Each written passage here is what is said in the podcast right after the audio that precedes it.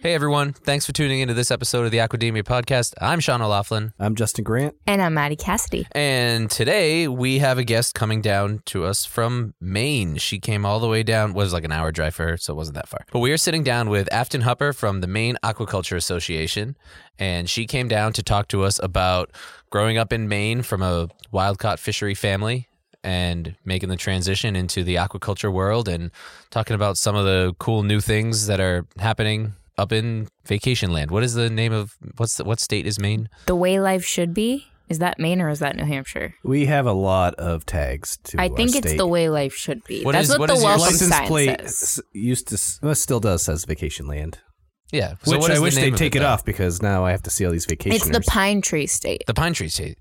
Okay, love it. What do you guys have to say about Afton? Afton had some super, super insightful things to say about just generally what the seafood industry is like in Maine, what is causing people to look more closely at aquaculture there because it is such a seafood reliant economy, and also the impacts of climate change, what producers are looking for, what they're prioritizing. And I think she's had a lot of like in the field experience, even though she's only worked at MAA for a year or so.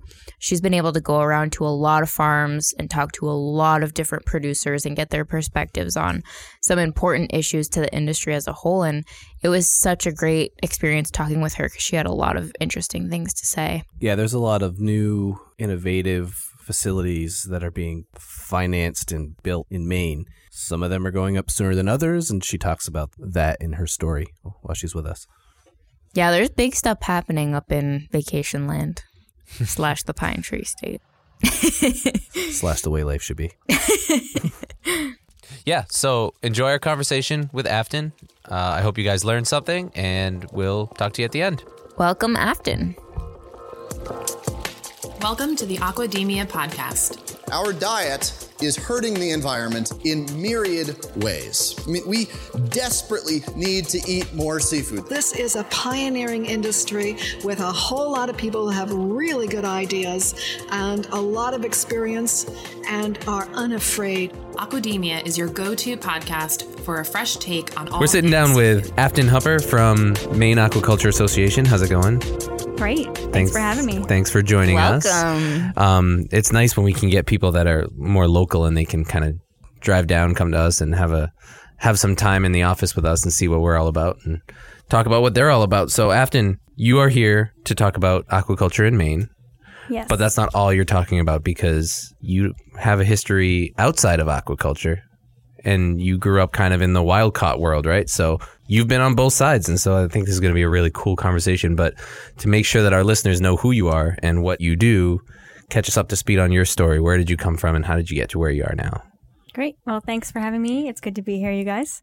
Um, so I grew up in a tiny fishing village in Maine, in the mid coast. It's called Tenants Harbor, and it's home to many different folks. But the primary occupation is is commercial fishing. That is sort of the main economic driver in the area. If it weren't for lobstering, it would basically be a tourist town.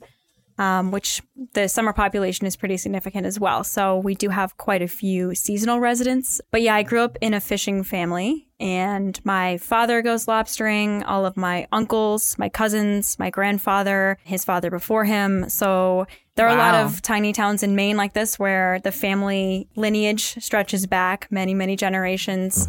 Um, back to the original settlers of Maine, the original white settlers that came to fish for lots of different species.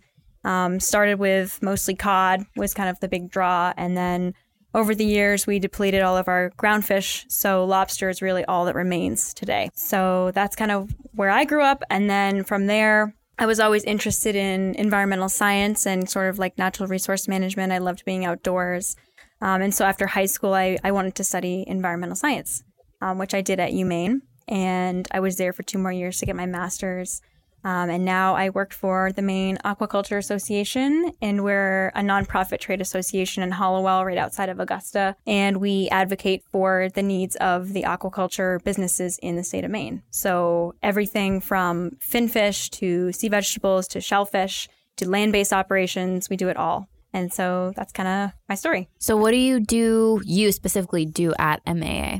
So I am the outreach and development specialist, which basically means I'm the entire communications and marketing and membership department all wrapped into one. We're really small. We only have four employees at the office. Um, it's a pretty small industry in Maine, so it works for us. But yeah, I do um, the website, all of our communications materials, our marketing materials, our social media. Appear on podcasts. Appear on podcasts. Yeah, on, Add that to your resume now. work on PR stuff. I um, manage the media relations as well. Um, in addition to recruiting new members, building our membership package, trying to improve our services that we offer to different growers in Maine, um, and kind of serving as like the outreach person. I also do some education stuff on the side. So, you know, going to visit classrooms and giving presentations, creating educational materials, that kind of thing. That's great. That's a lot for one person. It's a lot. And how have you adjusted from kind of that switch over? I mean, you were familiar growing up with the wild fisheries sector, lobstering s- specifically, but now you're trying to grasp all of this aquaculture that's happening around the world, but specifically in Maine. And Maine is doing a lot of aquaculture. Yeah, there's a So- lot of stuff going on in Maine. Maine is. Maine's a happening place right now for seafood, for mm-hmm. aquaculture, for the marine trades in general, which is great. And to be honest, I didn't really have any experience in aquaculture before I got this job. I was really into food systems. I studied sustainable food systems in college, and that was kind of like a central focus of what I did.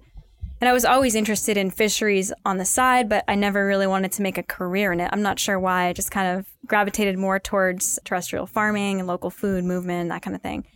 But when I was looking for jobs after I finished my my graduate degree, I saw that the Maine Aquaculture Association was hiring, and so I started to look into it. And before my research started to happen, before I started really reading into aquaculture, I would say I was kind of skeptical. I would consider myself a skeptic as an mm-hmm. environmentalist and having very little knowledge of aquaculture. Basically, the only knowledge was I had heard that there was mangrove farms that were destroyed by shrimp farming, or mangrove forests, rather. Mm-hmm. And so I kind of, that information triggered kind of a, a cascade of negative feelings toward aquaculture, you know, as, as many people express, you know, they hear one bad thing about a salmon escape or Yep. antibiotic use. And so all of a sudden, aquaculture in general is now considered kind of a, a bad industry or, or something that's negative and that we should always go for wild over farmed. So yeah, I kind of went into it with like a skeptical point of view, but then I knew it was more than just shrimp and finfish. I knew there was other stuff being farmed too, so I wanted to learn more about that. Um, and the more I started learning about it, the more I started to to have conversations with folks who were actually doing it and working in the industry, the more I realized that it's a really positive thing um, around the world and especially in Maine. In Maine, we have uh, really only one company that does finfish farming. It's Cooke Aquaculture in the ocean, that is, and they farm Atlantic salmon out in net pens.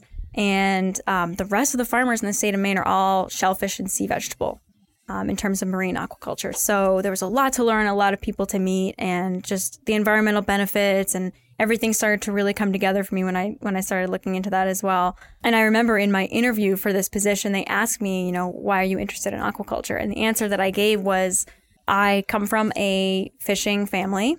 Um, my my family relies on lobster to make a living, and I'm worried that relying on one species for um, all of our economic growth and support in the state of Maine is pretty risky. And I thought that aquaculture would be a nice thing to try to support because it's another option for people to work on the water. You know, it's more than just lobster. We can farm species as well, and lots of different species in different ways. Um, and so that was really exciting to me because I think about my brother. He's 22 years old. Uh, and he's on a waiting list to get a lobster license because there's a moratorium uh, on the licenses. They they kind of closed down the fishery to new entrants, um, except for you know high school students who work their way up. And so Wow, I did not know that. yeah, Yeah, I hadn't heard about that. When did that? When was that put in place? um, I'm not sure. It's been in place for a few years now, uh, but the average waiting period now for a lobster license in Maine is 10 years. Oh my goodness. Yeah, um, unless you go through the apprenticeship program, which you have to start when you're about 16 years old in high So school. So you have to know that like this Yes, is what I'm going to yeah. do from a very early age, and no one really knows what they want to do at that and you age. have to log your hours and it's like if you don't have the family support or the um, sort of gumption to get it done at that age which a lot of teenagers don't right. Yeah. um, then it's pretty much you know you, you can go stern man with somebody for 10 years until you get a license and that's the situation that we're facing now so it's a there's a large barrier to entering that fishery in maine which is good for the fishery for the sustainability overall but Yeah, it's not what I was great for the for the coastal um, the youth Mhm. And the Well, economy as a whole. I know we've always kind of looked at, and we talked about this in one of our earlier episodes. I don't know, in one of the early, like, highly produced episodes. Um, we've looked at the Maine lobster industry as kind of like like the poster child for well managed fisheries and sus- sustainable fisheries because you know they set those those limits early on and the the criteria for what you can keep and what you can't keep um, very early on and it was kind of self governed and so we always look at that as as really a good example of how things should be done and I think this it's this is not good for potential lobstermen but it I think it's another example of how they're continuing to to lead that that charge, which is kind of it's kind of like Yeah. a two way you know two way thing. It's It good is. and bad. Take a little, yeah. Yeah. It that- is known for that, and and it there is a lot of um, history to back that up for sure. Yeah, for sure. A couple questions. When you say sea vegetables, Mm-hmm. mostly kelp, Yes, primarily kelp. almost all kelp. Sugar kelp and skinny kelp are the primary species that are being farmed in Maine, and then we have a huge industry of wild harvest as well, which is all rockweed. So what is that primarily used for here in New England? Because we spoke to um, we spoke with a kelp farming company in, out of Alaska last year at the Boston Seafood Show, and they primarily sold mostly local, right? Um, but they make salsas and pickled kelp products and things like that. So Yeah. I haven't seen, you know, we're so close to Maine, but I can't say that I've seen a lot of kelp products here. So what are those primarily being used for in Maine? Do you- Yeah, well, I think that makes sense because I think a lot of the the products that are being made with the Maine, with Maine kelp are not staying in Maine; they're being exported. Oh, okay. Yeah. Mm. Um, so there's been a, a market for dried seaweed products and, and seaweed that's processed for f- things other than human consumption for a long time. Things like toothpaste and fertilizer and things like that. But now we're starting to see sort of growth in the fresh kelp market for human consumption. So seaweed It's super salad. nutritious. Yeah, it's really nutritious. It's really high in iodine and calcium and lots of um, micronutrients and trace minerals. So, um, and as well as omega 3s. So, it's a great food. And there, there's actually a company, they're located in Saco, and they supply partner farmers with free kelp seed. And these are primarily lobstermen that they're working with. They have um, a tuna fisherman as well um, and a mooring guy that they work with. But they basically contract out these um, fishermen to grow kelp in the ocean in the winter months, and then they promise to buy back 100% of what they farm. And they turn that fresh um, sugar kelp and skinny kelp into smoothie cubes. They turn it into kimchi. They have a beet salad. They're called Atlantic Sea Farms. And so they've been like a really big pioneer in this industry. They just announced a big partnership with David Chang and Sweetgreen to make this big Oh, kelp bowl. I read with, about like, that, tangy- actually. Yeah. Yeah, so Super they cool. they're getting their Green. product into like big markets, right? They're looking for Whole Foods. They're they're getting stuff into sort of like the green consumer into cities, and they have to get out of Maine. There there's not enough market in Maine to support um, the growth that kelp needs to achieve in order to be like a sustainable industry long term. So I think the the key is really marketing it and getting it out.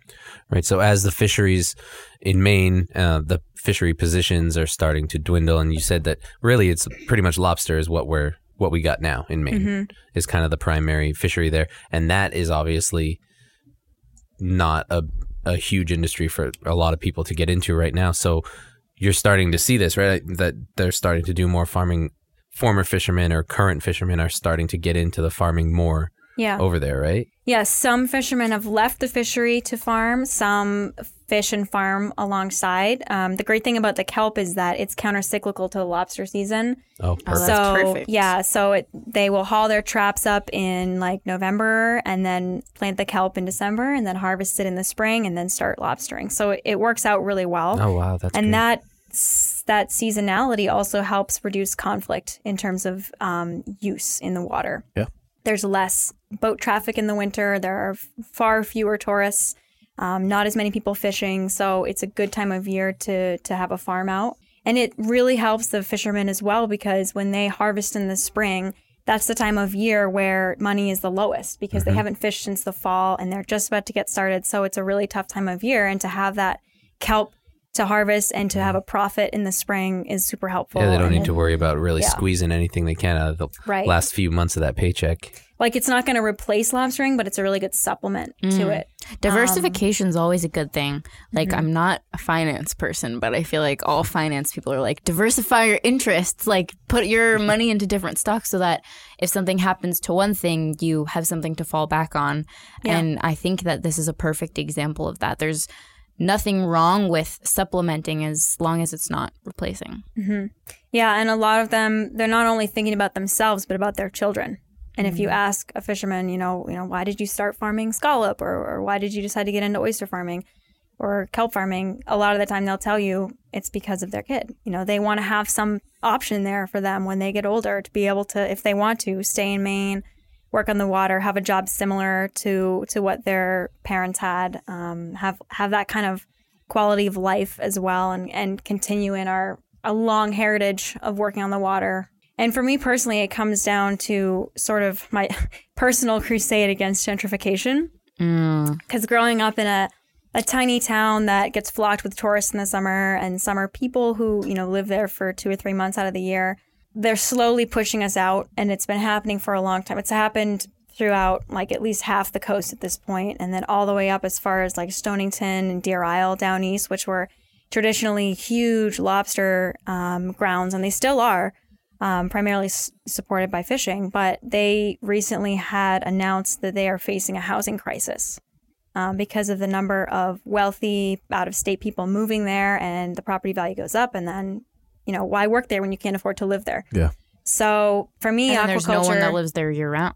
Right. Yeah. And so aquaculture, I think it's not going to be able to solve that, but at least it's something else that we can do to try to preserve our access and our livelihood on the water where, you know, otherwise if, if lobsters can't survive the gulfing the warming Gulf of Maine and if they continue to move north, um, I'm not sure what would keep the working waterfront alive at all because we, we rely on them 100%.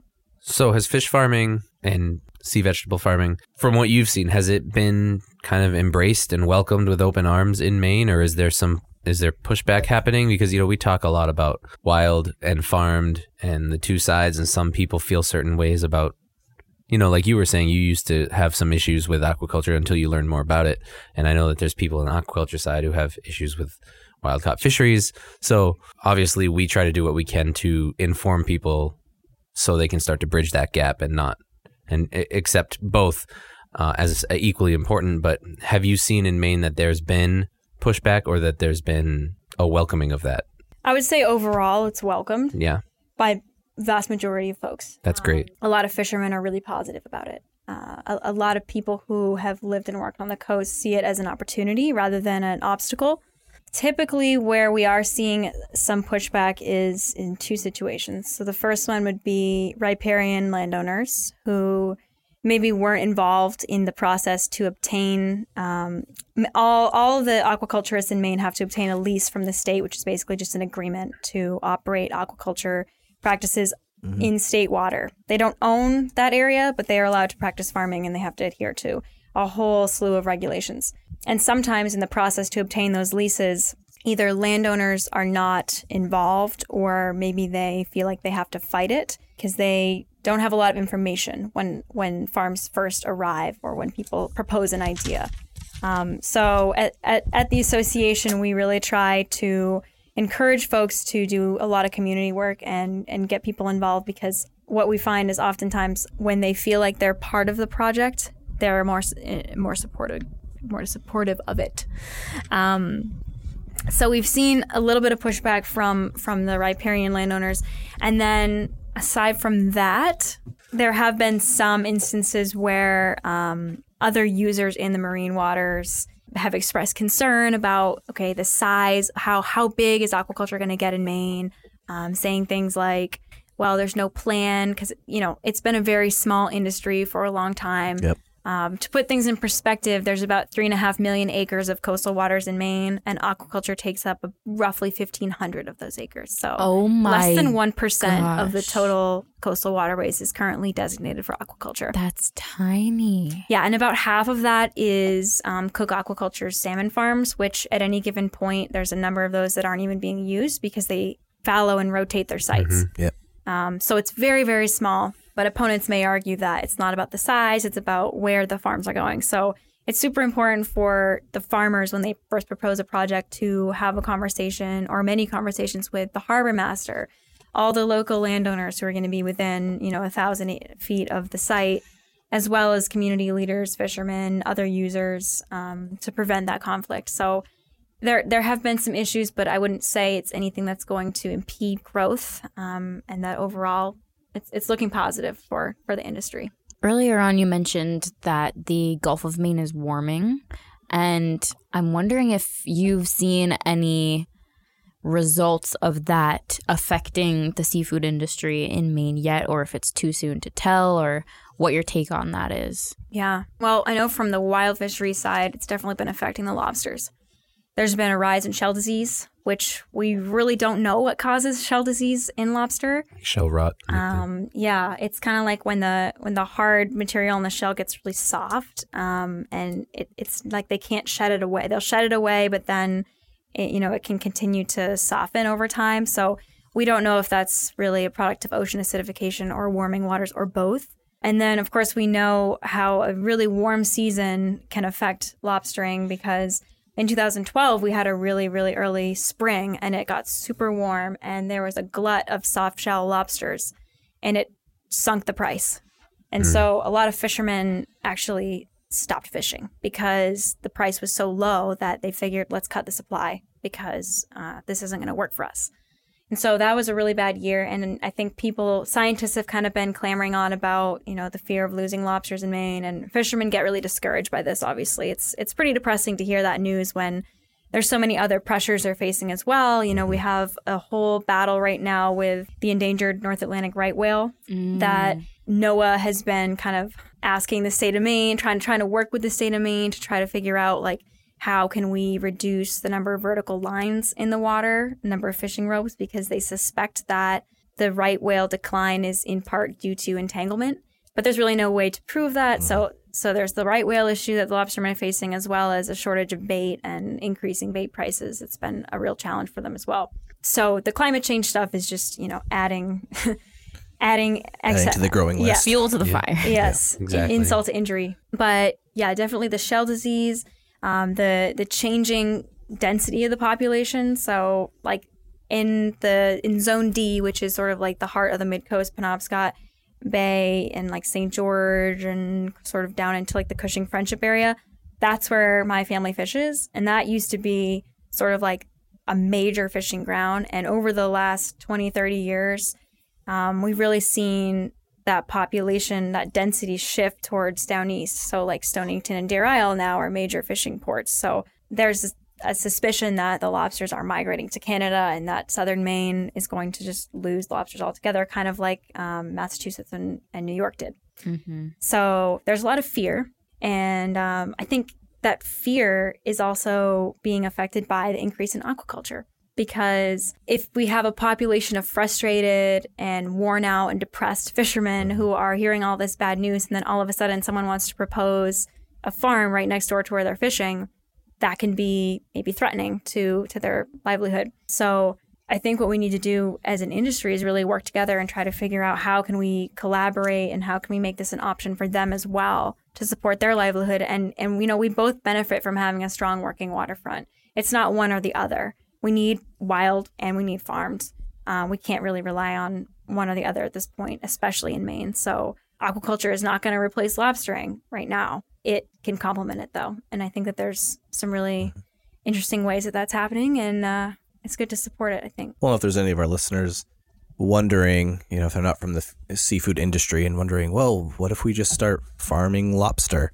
Lobster is a species that you cannot farm because they are You, carnivores. you, Cannibalistic. the- Yeah, you can farm you can farm lobsters, but it's not really financially feasible. They take in a lot seven years ways. to reach Yeah. maturity. They take a long time. Yeah. You need to once they get to a certain. So when you're growing lobsters, if they're when they're small, when they're babies, you need to keep them in constant like state of motion in a Yep. tank, or else they will all just eat each other because they're super highly cannibalistic. And so you need to be really careful with the way that you're taking care of these babies. And then once they get to a certain size, you need to put them in their own little individual spaces, so you can't just keep them in a big tank.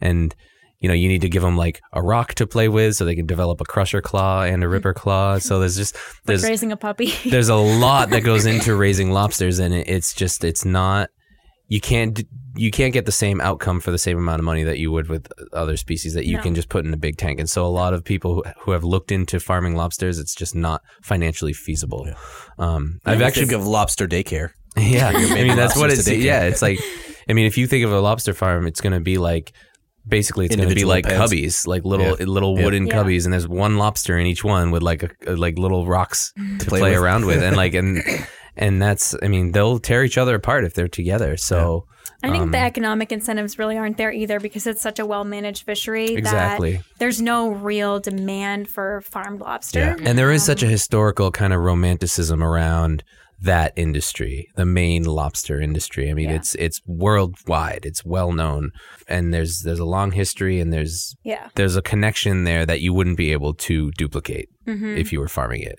from a marketing Mm-hmm. For point of sure. view For sure. Yeah. And and people are really drawn to that when they move to Maine, when they build a house on the coast of Maine, you know, having lobster boats in their backyard. Sometimes that's part of the experience. That's part of the value for them is coming and experiencing a working waterfront. And our job is to help them take that association and expand it. You know, it's not just lobster. Yep. We have people who are farming oysters and scallops and mussels, and they're out there running boats at 4 a.m. as well. And they're hauling their gear and, and bringing really delicious fresh seafood home every day for us. And, you know, we have a diversity of seafood in Maine. We don't need to have a monoculture like we do. Um, so I think trying to get people to associate Maine farmed seafood um, with that quality that they already asso- associate with Maine lobster is a huge goal for us. And like that's something that we're going to be working on for a long time as well. go from maine lobster to maine seafood Maine seafood, right? Yep. I can say the oyster seems to be there for me when I get a local Maine oyster. Maine oyster. Yeah. Well, the the issue with so oysters in Maine are all marketed uh, individually because every farmer has a company and they they kind of want to market their products as their own products because there's so much variety uh, and variation in how they taste, the brininess, the so the they brand them by location or by company? Right, because the thought is that the marine environment in which they're they're raised to maturity is going to impact the way they taste. So, absolutely Yeah, it's kind of similar to wine. is there a cheat sheet available so you can see what which uh which oysters what, Actually, you know yeah, kind of what the differences are between them There's a blogger. Her name is Jacqueline Clark. She runs a blog called The Briny Babe. And she has a tasting Briny Babe. guide. She's a tasting guide on her website where you can look up all the different regions of the Maine coast. And she has not every farmer in Maine, but she's worked with a lot of them. And she has flavor profiles. She's indexed a lot of these. wow Um, how many oysters species. do you think she's had over her over her life? Oh, Sounds like a guest on the show, so we can have her bring some examples that Yeah. we can try. but she's doing good. really, really interesting stuff. So she, she's doing a lot to um, promote the oyster industry in Maine. That's really cool. Such an like that's probably the definition of a niche kind of blog. yeah for It sure is very niche, yeah. But it's really Yeah. cool. So, what about you know you you talked about how some of the pushback that the farming industry in Maine has gotten is about water usage, uh, coastal water usage.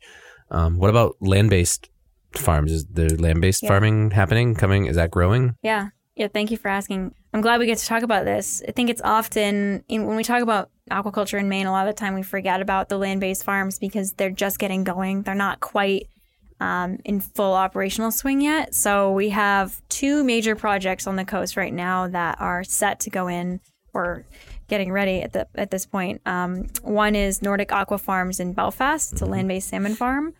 And the other is Whole Oceans in Bucksport, also land based salmon.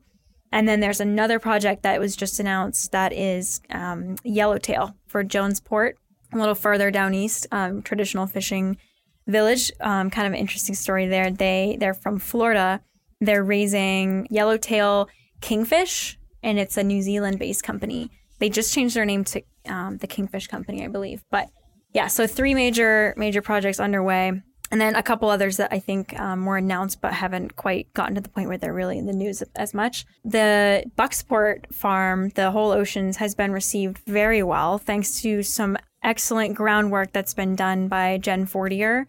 Um, and she is actually an Ellsworth native. And so she spent her early days in coffee shops with local people, talking to them about the project.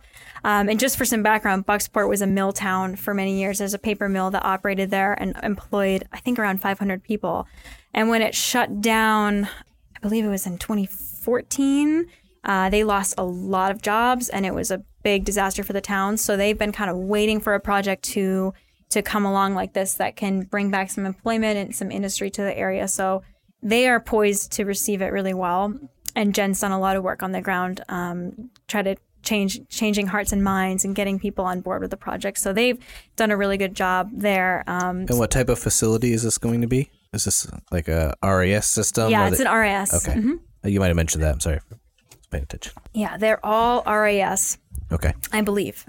Uh, I'm not that familiar with land based systems, so yeah, I'm pretty sure it's RAS. But I know the one in Belfast is. Mhm. I wasn't sure about the other two. Belfast has received a little more pushback on their project, the Nordic Aqua Farms. And, you know, I'm not exactly sure who did any of their groundwork or community work in the beginning or if it was done at all, but it seems like the community of Belfast is in a position where they are more able to reject something like a like a salmon farm. I've heard quotes from people who, you know, live in Belfast and they say things like, you know, I want Belfast to be a bookstore and coffee shop town. And that's why they moved there because they maybe moved there when it underwent a period of gentrification. Belfast for a long time was a chicken processing town as well as fish processing, so it was a big industrial center.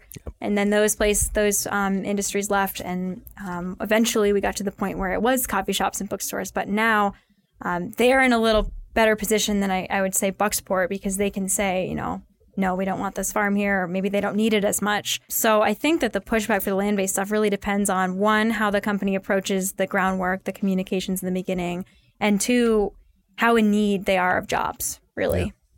Yeah.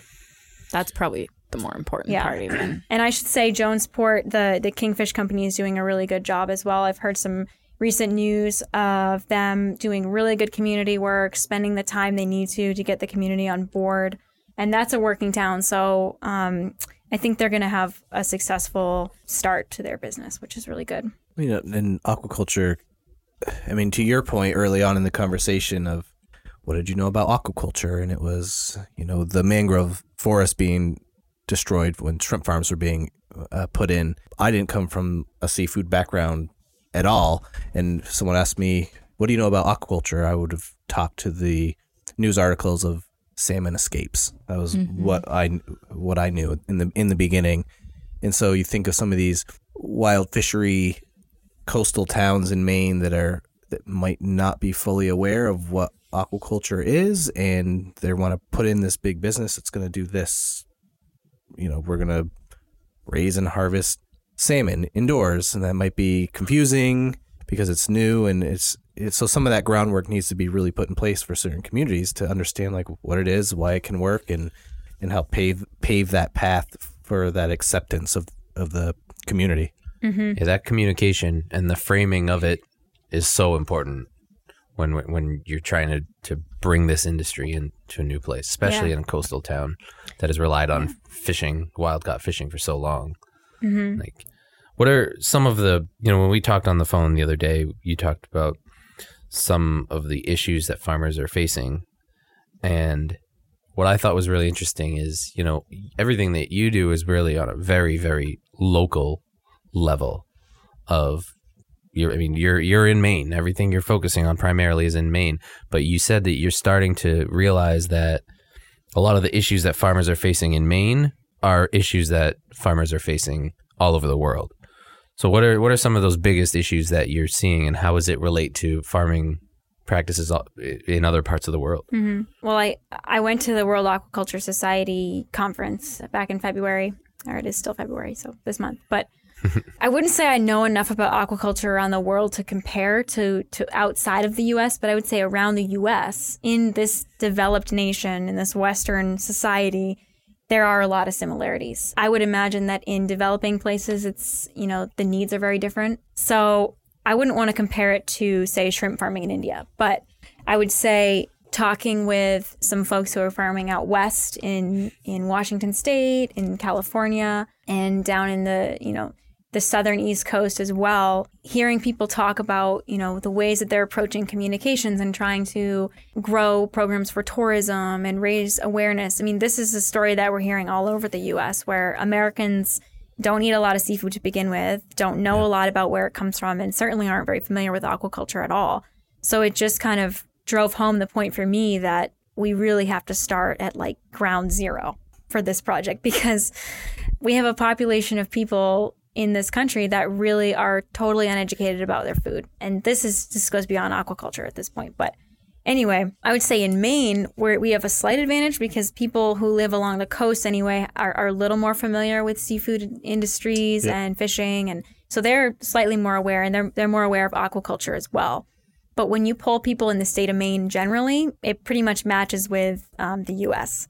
So very little That's knowledge. interesting. Yeah, people who live inland, kind of like in river towns or northern Maine, um, very little awareness, pretty disconnected. Um, beyond just the idyllic picture of a lobsterman hauling traps that's pretty much drilled into all of our heads as young men. Right. um, or anyone in New England for that matter. You think of fishing, you, got- think of like lobster, maybe You got that cod. mural on your bedroom wall when you're a little kid. Right? Yeah, yeah. You have some nautical stuff in your house, you know. Yeah. yeah. Anchors on your towels. But the other thing that I realized was that the actual farmers, beyond just from a messaging point of view and uh, general awareness, the actual farmers are facing similar issues as well. So issues of you know, congested waterways, where there's so many different uses now. There's so many businesses on the water that aren't um, harvesting. They're tourism based and um, services for people from away. And Yep. there's really, we're actually fortunate in Maine to have a strong working waterfront compared to other states where they've lost a lot of that infrastructure and to development. So, if anything, it made me feel a little more optimistic being in Maine, knowing that, you know, Mainers got this. You know, Mainers are on board. Mainers will be easier to convince than, say, folks from South Carolina or Washington State. Um, so, it was just really interesting to hear what other farmers have done to try to improve public perception and work with other marine users to try to get their projects through and, and trying to grow an industry, you know, in an area that um, or a, a country really that has kind of moved past the the the lo- bygone days of fishing and working water. Like that's kind of a a lost trade in in our country, I would say. So it's an uphill battle for them, and it's it's still challenging for us as well. But I think we're in a good position in Maine for sure. Another problem that I see as a recurring issue, especially in the United States, is similar to what you first brought up about the licensing of lobster licenses, is that in order to get the, I'm not sure what the correct term is, maybe it's also licensed, but in order to get the grant from your state government to use that area for farming, the wait period is really long to get that also, that approval. And I'm wondering if that's the case in Maine also. Yeah. So so we call them leases. Leases, or yeah. licenses. Um, we have smaller scale licenses that are we call them LPAs, uh, license to practice aquaculture, and they are um, 400 by 400 square feet, really really small, just like to experiment, see if something's going to grow at all. Um, so those are pretty easy to get. the The state government recently started a program where actually it wasn't recent. I think they've been around since like 2002, but basically if you want to try to start a farm you can apply for an lpa and you can own you can get a license for up to four of those so in total 1600 square feet of farmed area in the ocean those the process for getting those is is a lot less rigorous than for an experimental or a standard lease which is a larger amount of area and it's usually for more established farmers that have a business plan Yep. have some financial backing you know have the ability to really set it up and get it going so it just depends on on what scale you're going to do. It's pretty easy to start up kind of like um if you're going to do it as a hobby or just try to experiment, but um, yeah, the wait period for some of the standard leases it varies a lot. It can be two years, sometimes longer, depending on the process because those involve the public as well. They require public hearings to go through. The standard leases do. So um, if a lot of that original initial community work is not done, sometimes the public hearings can get drawn out because people weren't, you know, spoken spoken to in the beginning or involved. Yeah.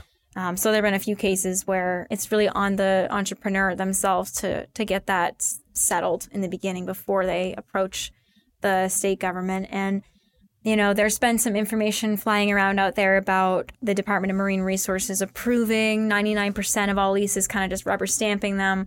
But the reality is that so many folks are discouraged from actually getting the full application in in the early stages that the approval rate is high. It's not 99%, but it is high. And that's because it's the whole process from when you start to when you actually submit the application.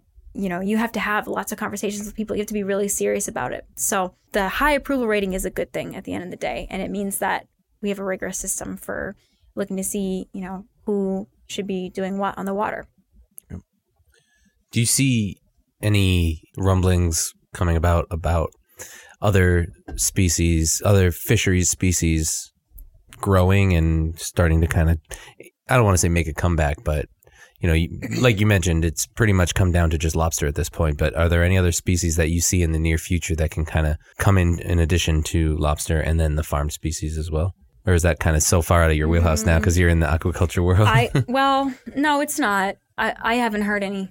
No. I think that most of the I- I've heard something about striped bass or uh, Mediterranean bass, but you know I'm not really sure about that. And I would say we have lobster, we have ground fish, we have a few tuna fishermen, and then we have scallops as well. Uh, the shrimp season's been shut down in Maine for a long, long time, and and scallops are the season's getting shorter and shorter, and they're trying. It seems like most of the fisheries are really hanging on by a thread at this point. We're doing Really? everything we can just to keep them viable, and yeah, I, I would say in the immediate future, there's really not any commercially viable fishery beyond lobster um, that a lot of people can get into. You know, there are some ground fishermen in Maine, but there's not a lot of them. Right. And, you know, there's a reason why it's hard to get into that. And there's so few vessels that ac- actually go out on those long trips. So, yeah, I would say probably not. So what can we do? What can our listeners do to try and help the Maine seafood industry keep going? You know, what uh, what should we be looking to support to help this? Well, you should always support BAP, I would say, first of all. We have a BAP farmer in, I think it, Cooke is definitely BAP certified. I don't know, there may be other farms in Maine, and definitely the land based operations are going to be looking to get BAP certified as well. So I think that's the easiest thing for, for consumers is just to look for that label, first of all. And beyond that, you know, asking questions when you get seafood. Ask your server, ask your fishmonger, ask, ask the person at your seafood counter, where's this from? Is this from New England? Is it farm raised? And um, if they have information on that, it's always good to know. And just try to support Maine farmed seafood whenever you can, when you have the option to do it. And the other thing I would say is be creative and go out there and try new things and be open minded about different species. Maybe you haven't tried a quahog, and you know maybe there's a farmed Maine quahog somewhere where you can experiment and, and explore with that. And uh, come to Maine. Come to Maine and try our delicious Maine oysters and mussels and seaweed and and salmon. You don't have to default to lobster. There's plenty. Yeah, of other you don't things. have to come and just get a lobster roll. I mean, come Although and get the a lobster lobster rolls are- should. Come and get a lobster roll and a crab roll, which I think are better. Mm, Oh, we hot might have to cut that out Mainer. for you. Yeah, Yeah, sorry. wow. I do like lobster. And the, the crab is fr- is local Crab. from Maine too. I don't think so. Well, yeah, there is Maine peekytoe crab, Okay. but a my lot wife of is my in- wife is from Maryland, and so like this could Yeah, be like a big. oh. It could be a big. She's very passionate about her Yeah. Maryland crab. So She has to come try a Maine crab roll sometime because We'll see. they are delicious. But You're gonna have to drag so she's her much- over the border, She's an, I oyster, think, to she's an oyster person too. I think if we bring her to Maine, There she's you just gonna start shoving oysters down her Oh, throat. yummy. Mm. So, briefly before we finish, could you just give us a little more information about what Maine Aquaculture Association does to support these farmers in Maine? Yeah, we're a nonprofit trade association. We are we're a non-governmental organization. We are supported 100% by our farmers um, and by some grant money as well. But we are the state's biggest advocate for the aquaculture industry. The number one thing we do is we we advocate for the interests of the farmers at the state and federal levels.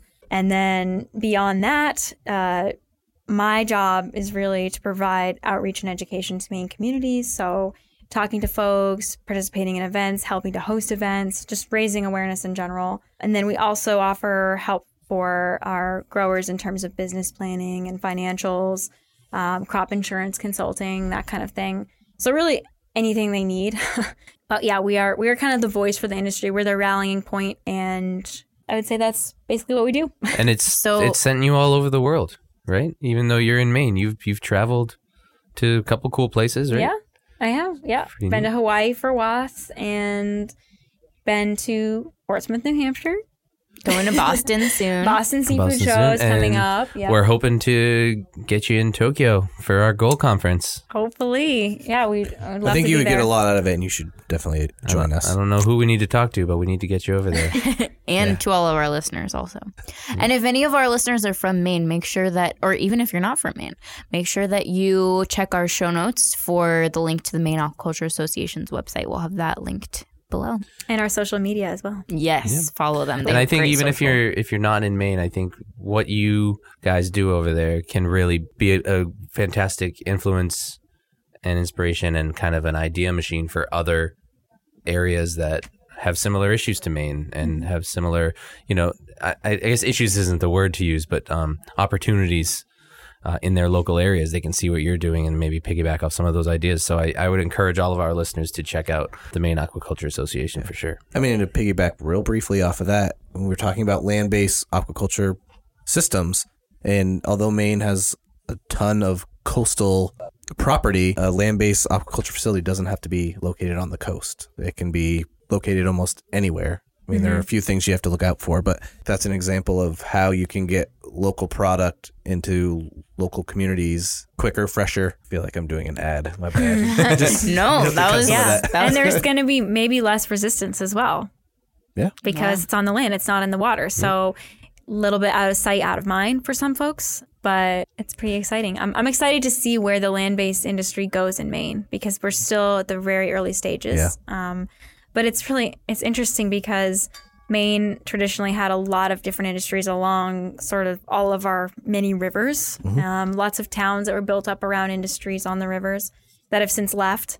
Um, textiles, um, shoe factories, pulp and paper, um, lots of different poultry and whatnot, fish processing. And since those have left, we really have kind of like a hole in a lot of these communities where um, there's not a key uh, economic driver anymore. So I think Angus King put it best when he calls it the schizophrenia of Maine, which is, I'm paraphrasing this, but I believe he said something along the lines of Mainers, when we don't have industry, we clamor for it. We want jobs. We talk about the mill days like they were yesteryear. You know, remember when we had so many jobs? And when new businesses propose to come into those towns, there's resistance often. Yeah. People don't want it. And so it's kind of this schizophrenia of the mind Catch where 22. Mhm. where we, we need the jobs, we don't really want them. Are we privileged enough to be able to say no? Can we survive on a tourism and uh, coffee coffee shop and bookstore economy, or you know, do we really need solid year round jobs and benefits and paychecks for hardworking Mainers? So it's a trade off. That's a really good Yeah. thought to leave our The, listeners the you know the town I live in is exactly like that. Yeah. The housing rates in my town just keep going up, and everyone's saying like, no one's you know we how are we gonna get people to move in here? But then if someone tries to even open like a coffee shop, they're like, no, you can't. We already bring, got one. We don't you need can't two." bring new industries into our small town in New Hampshire. It's, you know, they it's- wanted to stay quaint and just like it was when they found it. Yeah, And exactly. they benefit from the value being the property value being lower as well. They can mm-hmm. build a house there. Mm-hmm. Mm-hmm. Yep. So, Yeah. what else do you want to talk about? What else do you want to get out there while you have the platform and a microphone in front of your face? What's on your mind that you really want to make sure that we don't forget to talk about before we wrap up? Um, I would just leave the podcast with one final thought, the audience, and that's just, you know, when you support Maine aquaculture, when you buy seafood from Maine, just think about the people that got that from the ocean to your plate. Because that's really the most important thing for us at the end of the day is is good jobs for good people and having a sustainable livelihood on the coast of Maine and um, working sort of against climate change if we can. Any any small thing we can do to reduce our impact. And you know, eating seafood is great. Eating local seafood is better. Eating farm Maine local seafood is the best. So I would say Responsibly farmed. yeah, and we didn't really touch on the environmental benefits of aquaculture in Maine. Maybe I should say a little something about that, but kelp farming is actually really good for the ocean. It removes nitrogen and carbon, so it acts as a carbon sink, which as we all know, the ocean is the biggest carbon sink on the planet. So if you eat Maine kelp, you're fighting ocean acidification and climate change, which are both threaten- threatening um, lobster populations as well. So I believe that wild fisheries in Maine and aquaculture can definitely coexist, and there's some benefits of both working together. Um, and then shellfish obviously eat phytoplankton and algae in the water column, which is also a huge benefit for water clarity Yep. and purification. Yep. So yeah, I would just leave everyone with the thought that it's it's great to support local sustainable fresh seafood and it's important for our economy. So Chow down. I love it.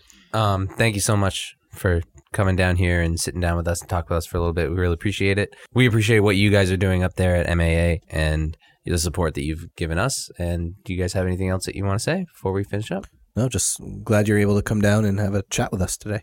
Yep. Thank you so much, guys. Really appreciate the opportunity to talk with you today. Thank you, Afton. Awesome. Thank you. Folks, that was our conversation with Afton Hupper from Maine Aquaculture Association. As always, we hope you enjoyed it. We hope you learned something. And I know that I got some pretty deep insight into the industry in Maine that I had no idea about.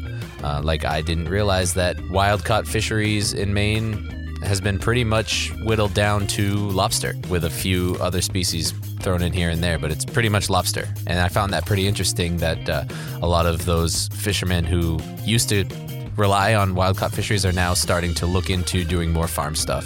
I thought that was pretty interesting. Did you guys enjoy the conversation? Yeah, it was great. I thought it was cool to hear about how the lobstering industry and say the kelp growing industry are kind of counter cyclical. So you can do both and be like diversify your business interests and it just seems like a great idea all around. Yeah, I was just impressed with how quickly she got up to speed with the ins and outs of the aquaculture industry.